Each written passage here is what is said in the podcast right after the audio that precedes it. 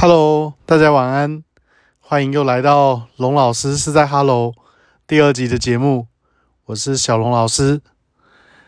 哎，今天是七月一号，那又是新的半年的开始。其实这半年跟以前真的不太一样，或许因为疫情的关系，所以今年很多事情都在变局当中，大家会多了一份不安感。或者是对未来有一些不确定，好，那跟以前的每一年好像就是有这么一点不同。那上期的结尾有跟大家说，大家这一期要来聊聊重考的问题，啊，这也是我最最近一直被问到，就是很多同学很关心的一件事情。那我就想说，趁在这个在这个地方呢，把我的一些看法来跟大家分享。其实我我我不是很喜欢用“重考”这两个字啊，因为我总觉得，嗯，重考好像好像就是要把前面的东西抹掉，好像之前之前的这个都不存在啊，要就很像是游戏啊，游戏有可能我们碰到我们碰到 BOSS 打不下来，好，然后死掉了啊，我们要再重新啊再玩一次。那其实游戏要再玩几次都没有问题啊，哦，可是重考这件事就比较有趣了，因为我们不管我们重考几次，其实它还是一直会占着我们人生的时间，好，比如说哦，我高中毕业，我重考三年，好，那我不可能永远都停在十八岁，对不对？所以十八、十九、二十，诶，我重考三年，等到我去念大一的时候，我可能已经二十一岁了。所以过去的日子没有办法，因为重考，所以就变不见哦。它不是像童话故事一样，就是就是好像我可以有无限的生命，然后一直不断的破关，然后直到有一天我达到呃神之一手。所以其实重考这个问题要思考的问题还蛮多的哦，不不是一个单一直线性的好或是不好。那我想今年会被大家讨论拿出来讨论一个很重要的原因是，大家一直看到，呃，最近两年，好学测的制度改成五科选四科，好就是五选四嘛。那以前可能有很多很热门的科系，好五科加总起来要很高很高的分数，哎，突然变成最多选四科，那很多同学都会想说，哎，我的机会来了。因为以前你可能是一科一科不好，例如说，呃，社会组的同学通常自然就不太好。好，那以前要看五科的时候，哇，自然怎么样都拉不上来。哦，那那刚好相反啦。如果你是自然组的同学，好，那你以前可能社会科就是不好，或是国文就是拉不上来。哎，终于有机会让你可以不用看到国文或是社会科了。好，那大家就会觉得说，哇，少一科。那我可以上的学校会就是好很多啊！好，那我就来再试一次。其实我这么多年啦，教了那么多的重考生，嗯，这样算一算，应该有个七八十个跑不掉了吧？好，很多同学都跟我说，因为我我的学生大部分都是离组的，好，离组想要重考重考医科啦，好，那他们可能就需要国文。需要国文科需要作文的帮忙，嗯，所以常有同学跟我说：“诶，老师，你那个 你的大脑跟我剖一半，就是呃，我出他出数学、英文、自然的脑啊，我出国文、社会的脑，那这样我们两个加起来就可以上台大医科了。”哎，这也是蛮有趣的，其实。就重考这件事，我我的想法其实是还蛮蛮简单的哦，就是，嗯，如果你有这个条件，然后你想要试的话，那你就去试啊，哦，不要让自己留下什么样的遗憾。可是其实重考要负担的条件还蛮多的，哦，不像不像大家想的那么简单哦。那第一个当然是你的。经济的来源，好，你在重考的这一年，那你总是要吃饭嘛？因为人是肉做的。比如说我我掉入时空胶囊里面，我这一年先按暂停，哦，去山里修炼，不是嘛？哦，那你还是要吃饭。哦啊，家里面哦有没有办法支持你？就是就是让你有一年有一年的时间。哦，那另外一方面是你这一年你要补习吗？啊，你要你有办法自己自学吗？啊，如果说你过去就已经很认真了，哦，那你没有办法突破的点，如果你没去补习，啊，你没有找家教老师，你没有呃资源或管道去让你自己变得更强，那再考一年，嗯，真的会好很多吗？好，我想比较好是。我想比较好是一定会比较好，那但是好到什么程度，那是另外一个另外一个问题。好，就像我们说，我们如果在出题的时候，我们当老师，我们在出题，那一张考卷里面哦，大概可能百分之二十的难题，好是用来筛选这个就是最强的一点点的学生，啊，百分之六十左右的呃普通题。好，那百分之二十左右的诶基础题，好，那我想你如果很认真、很努力的啊读，或许你在高中的时候啊，应该现在比较少人是国中升高中的时候想重考了，应该绝大多数都是要高中要升大学的时候啊。那如果你原本在高中的时候你是很已经很很认真，那你可能是对整个教材好还没有走完高中三年，你的吸收的情况。好，没有很好。那或者是说，你即使很努力的是念书，那但是准备考试的方法，哦，你可能是比较晚，比较晚才开悟，啊，就是等到自己上了大一，啊，或者是整个走完高中三年，哎，你才可以比较看得清楚，其实哪一科要怎么准备。那我想这都是很有可能的。好，你大概用尽你的全力的努力，大概可以掌握这个学科的八成以上，大概没有问题。可是，那这样子到达，例如说，呃，每一科十五积分，那如果你用尽最大的努力，好，我们拿到每一科的十三积分，诶，其实每一科十三级就已经很不简单了，嗯，那如果我们用尽努力拿到十三级，这样子够了吗？啊，因为要看你的目标嘛，你的目标如果是在一个更高的科系，你是不是还是要想办法去突破到十四、十五的位置？可是你知道中间的那个落差或那个关键的点在哪里吗？因为这个时候就还蛮吃经验啊，你可能需要有高人指点，不一定是补习班或家教老师，有可能是你的很厉害的同学，也有可能是网络上的呃高手。我们说高手在民间嘛，也有可能你把问题丢上 PTT，那会有一些神人可以帮助你解答。好，怎么准备？所以其实你一定要想方法去突破你现在的困境。就是如果你想要重考，那一模一样的事情再做一年，我觉得这个，除非你的方法有改变，好，或是你有一些呃不一样的不一样的做法，那否则的话，那个进步的幅度不一定会像自己想象中的这么大。那再加上重考本身，其实对心里头的压力是蛮大的。因为人总是活在社会里的动物嘛，那你在重考这一年，一定会有很多关心啊，是家人的关心，或是亲朋好友啊，或是你会一直看到你的你的同学过去的同学，好在大学里面多彩多姿的生活。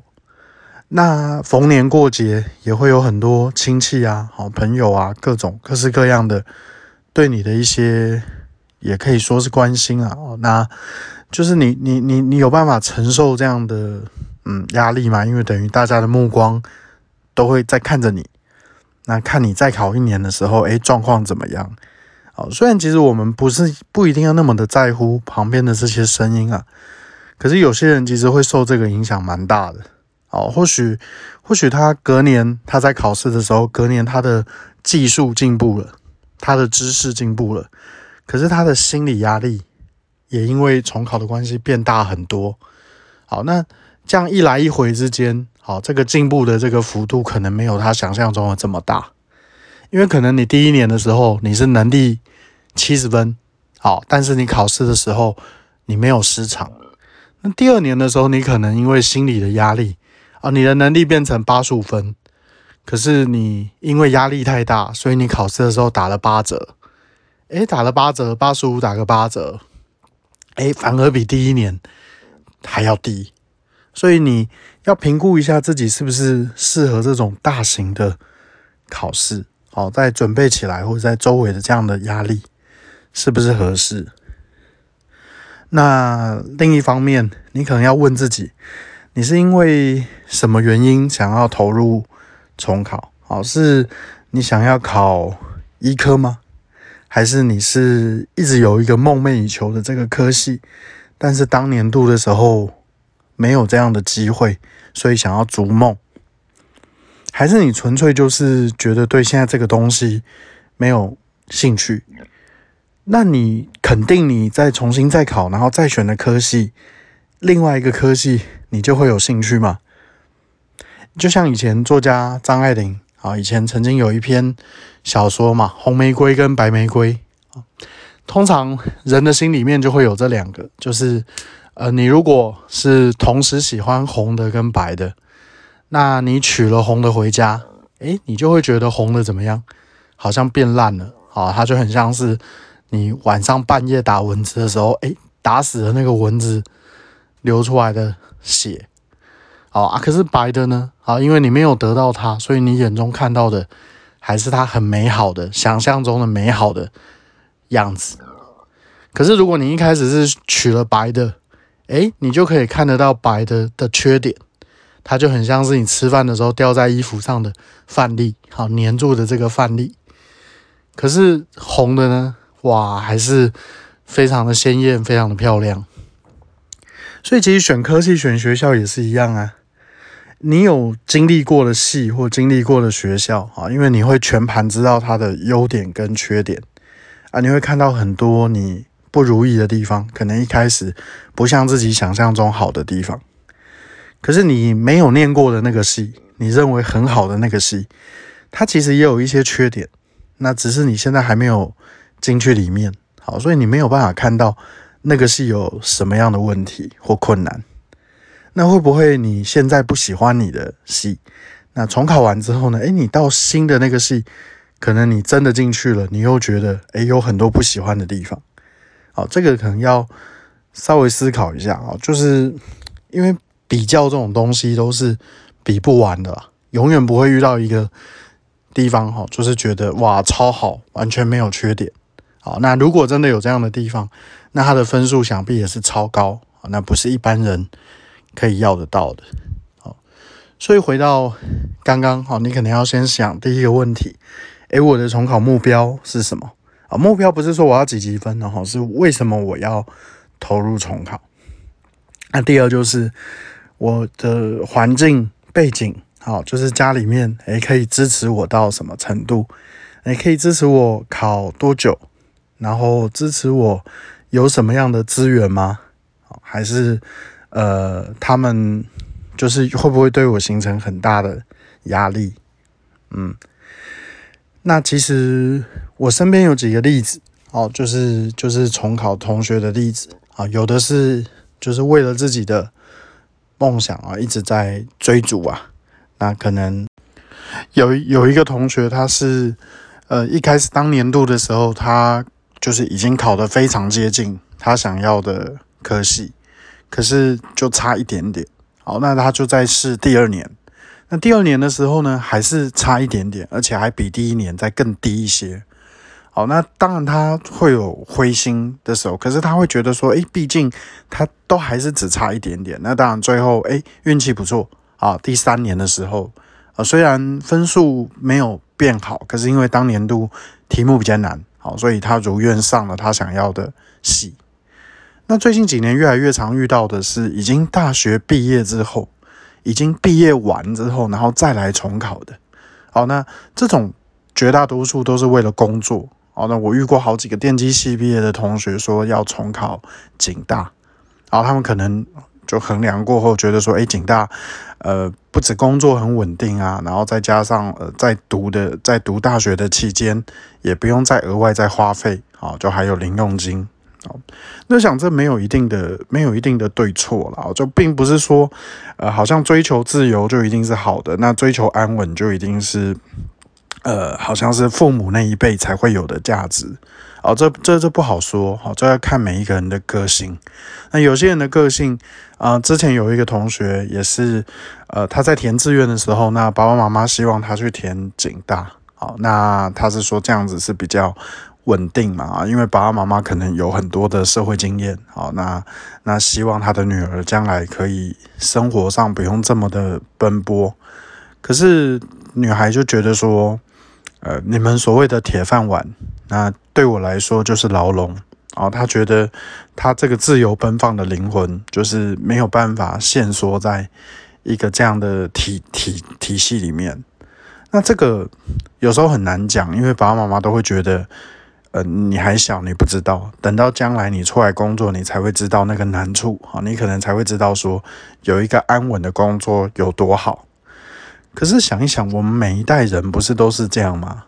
啊，我的意思是说，每一代的人，爸爸妈妈都会在我们的前面说啊，他们有过什么样的经验，然后他们以前怎样，然后他们啊，因为他们的人生经验，所以给我们一个建议，然后说，诶，他们有过这样的的的经验，所以他的眼界比我们更更更好更远，那我们听他的才不会吃亏。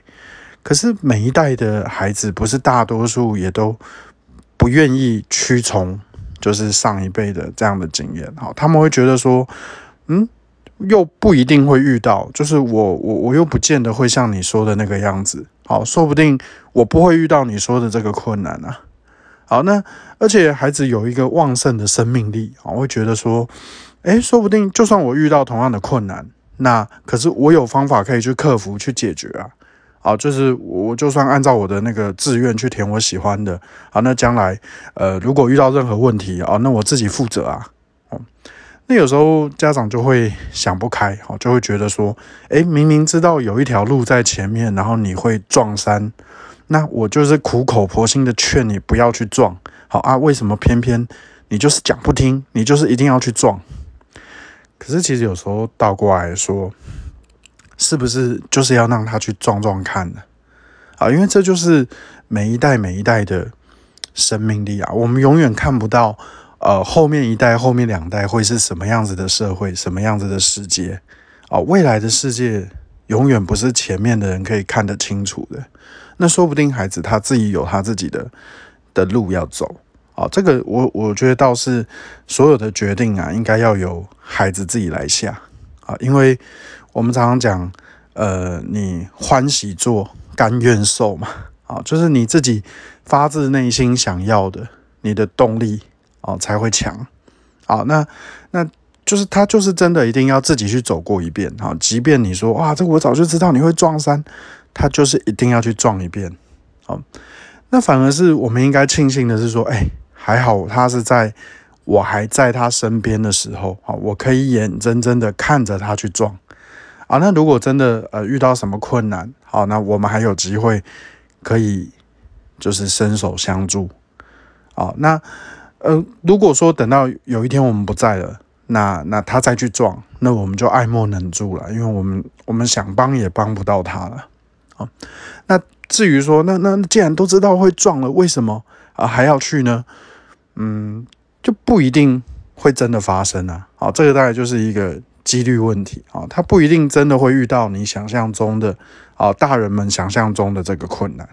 好，那其实世界越来越进步嘛，哦，就像十年前我们可能也没有机会看到像现在的 YouTube 啊会这么的流行。那呃 AI 的智慧或者是远距的教学，哦，大概每隔个五到十年，其实在整个社会的一些变化就会非常的快。啊，尤其是以现在的这样的生活形态，就是变化的速度其实远远超过过去很久很久的时间。哈，可能我们现在每十年进化的，就是以前每五十年进化的一代的时间。所以，其实古代有一句话：“儿孙自有儿孙福”嘛。啊，其实就当大人的也不用烦恼那么多，也不用管那么多。我想大概就是孩子他找到他愿意做的，啊，愿意做的，那呃，好好的努力去做，好，然后想办法在里面哦达到一个相对不错的一个水准。我想要活下去，好，并没有那么的困难啊。那唯有跟着他的兴趣，好，那他才更有可能在这个兴趣里面达到顶尖，好，达到就是真的可以在这里面过得好。好，那那这个，我想重不重考，其实还是回到一个根源性的问题啊，要去思考说他呃为了追逐的是什么？好，他他后面就是做这个决定，他能够换到什么样子的？呃，就是好好的好的发展。那最后这个问题，我想再谈谈一个最后一件事情，就是浪费时间。这个观点啊，有些人会觉得重考就是你，你就是浪费了生命的一段时间。那我不这样觉得啊，因为每一个人其实并没有那么的绝对，就是说，哎，我大学毕业，然后去当兵，然后去工作啊，然后就是顺着所谓的应届，就是一年都不浪费的，然后非常非常非常的赶，然后每一个东西都是呃一个固定的发展的模式。有些人他虽然在学校的时候他没有。重考，可是他在大学毕业之后，好，他可能花了两年、三年，好，他才找到他想要的工作，啊，那你能说这样后面的这一段时间这样算浪费吗？没有，这个是一个探索的过程。那有些人他是大学毕业之后呢，哈，他想当老师，或他想当公务员，啊，那他花了很多时间在考这个高考、普考，啊，或者是考考这个教师甄试。啊，现在的教师真是你没有个五年七年，好，大概是不容易不容易考上正式老师。可是这五年七年之间，他还有他还是有在学校代课啊、代理啊。哦，那这样算浪费时间吗？或许不是吧。啊，因为他还是有持续的，就是人生经验的累积。好，所以那为什么我们用看重考的时候，我们会觉得它是一个浪费时间呢？不会吧？因为这一年。他还是有在持续的更新，持续的进步，这也是一种探索啊，这也是一种探索。所以我觉得不存在这个浪费时间的问题。好，那我们再把这个角度拉回古代，我想是现代人的平均寿命比较高，还是古代的平均寿命比较高？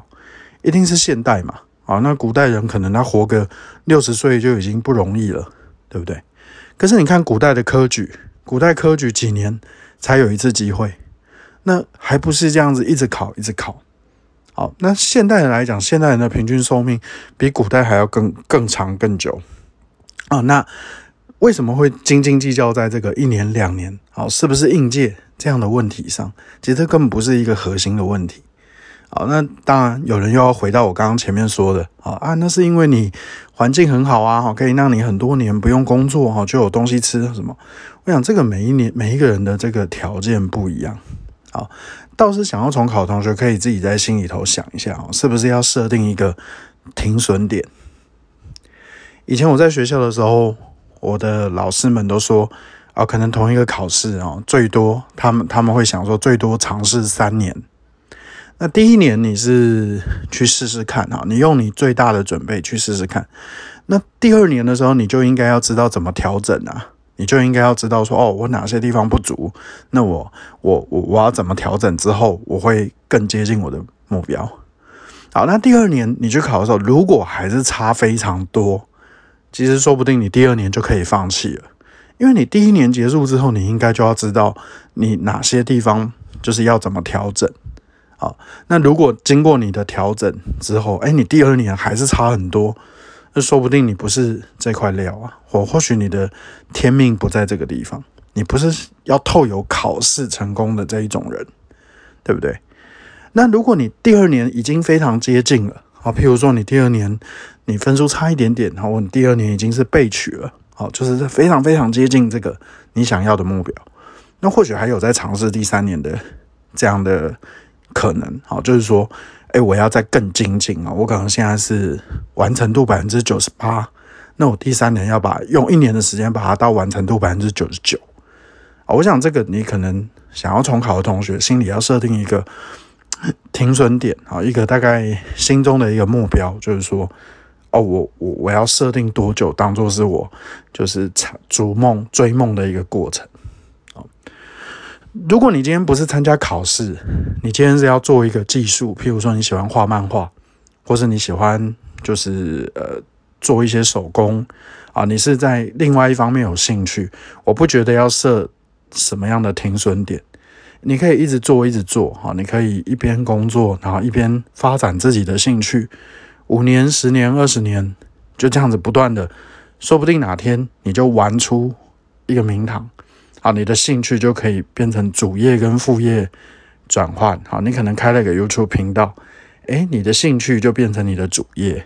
好，被人看到你可能就发迹了。可是如果你是在准备考试，就是准备考试，我觉得准备五年、十年，这个心理的压力会非常庞大。啊，你会一直有这种就是很大很大的心理负担。那我觉得这不是一个很健康的情况。但是我个人意见所以我会觉得，呃，即便是决定好重考同学，那第一件事就是你要想办法突破你原先的困境啊！你要知道你原本为什么没有办法考到你预期要的这个位置。那第二个就是你要帮自己设定一个目标点，好，停损点，就是我给我自己多久的时间内尝试，然后竭尽百分之百的努力。那如果没有的话，啊，那我后面我要怎么做？那或者是至少我走过这一段路，那至少是我甘愿了，好，就是不会有带有遗憾。那最后呢，我想有一部分是要跟长辈，哈，就是爸爸妈妈说的。我想大概考试的这个过程中啊，哦，不要有一个误会，说哦，好像我的孩子他分数只差一点。啊，就是说他可能只差个一级分、两级分，他就可以达到这个目标。好，所以只要再过一年就可以。哦，你要知道，其实这个一级分、两级分，说不定是一辈子都跨不过去的。好，不开玩笑，要看他现在是在什么样的位置。好，就好像我们在跑百米赛跑的时候，啊，如果一个人他现在一百米，啊，他现在是跑十五秒，诶十五秒算一个。不太好的成绩嘛，那我们请了好的教练，好，然后他也很努力的练习，那就是他也就是真的按部就班的，好，那过了一年，诶，说不定他可以进步到十二秒。可是今天如果原本他是一百公尺，他跑十二秒，好，那你说我找最好的教练，然后给他最好的资源，好，那诶，一年之后他有没有办法进步到十秒？这个就不一定喽。啊，或许还是有一些人可以，对不对？好，那我们再假设，那他现在如果已经十秒了呢？好，如果他现在各科已经都是十三几分了，好，那他有没有可能说，哎，他现在十秒，那你给他最好的教练、最好的资源，好，然后无限多的钱，然后也让他专心的读书，心无旁骛，没有任何的负担，你觉得过一年之后，他可以进步到一百公尺八秒吗？这个不好说吧，因基本上啊，不要说八秒了啊，九秒可以吗？这个不见得可以吧。好，所以如果他现在是十三级，那你给了他无限的资源，好，你觉得他一定可以到十五级吗？这没有保证的。好，因为这个考试这种东西，有时候还吃一点天命。好，或许他真的在在知识上已经没有任何问题，可是考试当天的临场压力呢？好，或者是这么多的科目，他有可能某几科上来了，另外几科就注定要掉下去。好，他的大脑没有办法在短时间之内。好，有一些同学他是他会，好，他会，但是时间他需要很久，他需要比较长的时间，所以在考试的时候他想不出来。可是，诶，一考完之后，过了一小时、两小时，他就想到要怎么解了。对不对？所以这个其实每一个人的大脑的状况不一样哈，每一个也不是每一个孩子都适合考试的。所以其实有时候不要为难孩子，如果是他自己想要尝试，那或许爸爸妈妈可以鼓励他，好，可以在旁边给他支持。可是也不要预设，就是说啊，只要再多准备一年，一定会变得多好多好。其实这个都是一个无形中的压力啊。你越是有这样子的高期待。那无形之中，他可能就离这个目标越来越远啊！因为这样的压力，当压力过多的时候，其实就会变成一个心里头的一个负担的因子啊，而且也很容易影响到考试的情绪哦。所以，其实，在做这些考虑的时候，哦，都要把这些其他的所有因素合起来。好，那在这边最后还是想要啰嗦一下了，就是当然我知道这个频道就是刚开始在开的时候，哦，那就会有一些朋友说，哎，是不是希望在这个故讲讲话的过程中，哈，就是可以就是轻松一些啊，或是就是讲个干话啊，哦，那让那个大家喜欢比较有趣一点哦，比较生动一点的。那可是我想了想，就是其实我我只是想要做我自己的样子哦。那我就跟我朋友说，诶，其实我不是一个就是幽默感很好的人哦，就是我很难在在这个平常在讲话的过程当中哈，就自然而然的有一些笑点啊，一些笑料或者是一些就是就是爆点好，然后让大家觉得啊，真是太真是太有趣了。好，那我就是只是做我自己，那把我想要分享的。把我想要说的说出来。那如果大家觉得很无聊，或者大家觉得就是就是其实这样子没有什么帮助，那那也没有关系。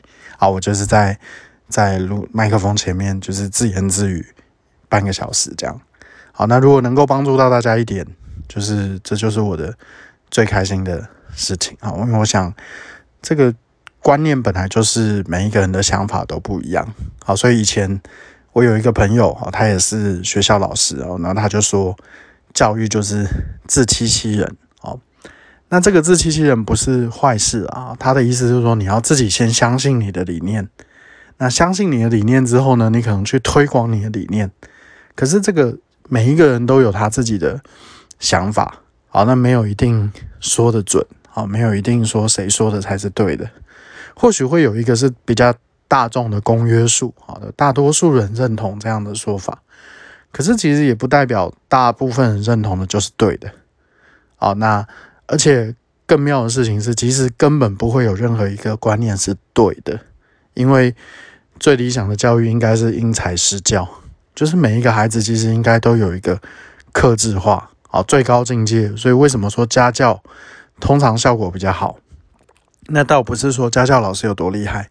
而是家教老师可以一对一的哦诊断孩子的问题。那因为只见得到他一个学生，那也可以用最多的投注跟关心，还有就是量身定做一个计划。哦，不管是作业啊，或是诶可以看得到他的成长。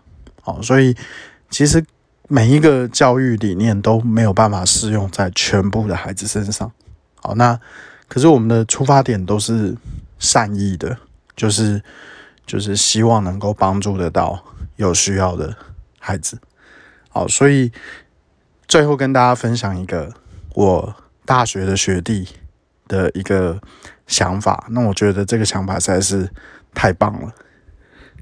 那他他家里是开早餐店的，好，是开就是以前这种传统的小餐车，好，那但是他们家是有一个店铺。啊，他在大学的时候啊，他就说，诶，他觉得人生中最重要的有三件事情。第一个就是一定要有一张很好的床啊，因为呃，人生有三分之一的时间在床上度过，好，所以他从大学开始啊，他的那个租房子，他都是自己自备这种好几万块的床，好，他就是买一张非常非常好的床。好到他，呃，躺上去就不想去上课了，啊，就是就是很好的床，让他有一个好的睡眠品质。那好的睡眠品质呢，就会让他白天不管在学习啊或在工作上，可以在好的状态，这很重要啊。那第二个呢，他觉得要有呃一个喜欢的人啊。我想很多人在这里会会这这一点不见得会同意哦，就是有些人会说啊，我就自己一个人也活得很好啊。啊，那很好啊。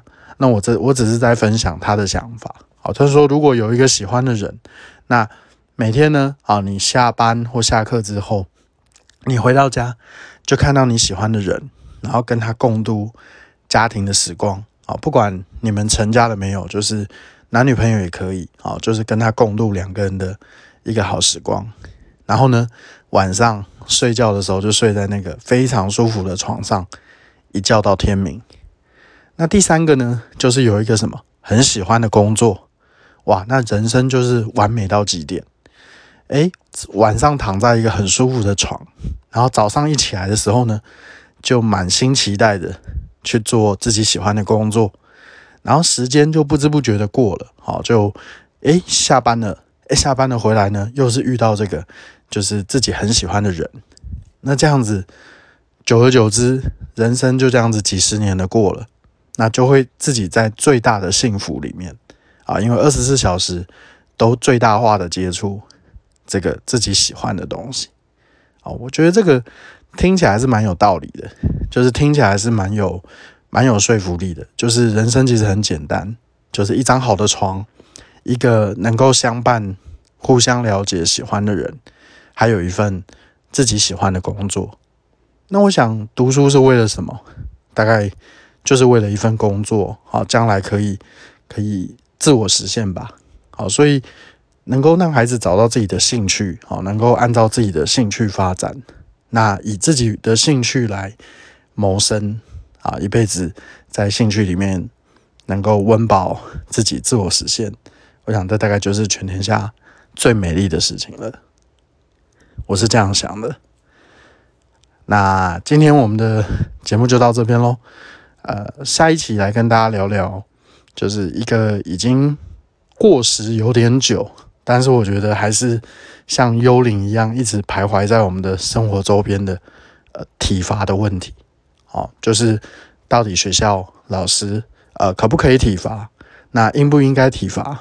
那呃家长应该要如何期待学校的老师好在这这方面的怎么做的这个做法？好，那我们下次见喽，拜拜。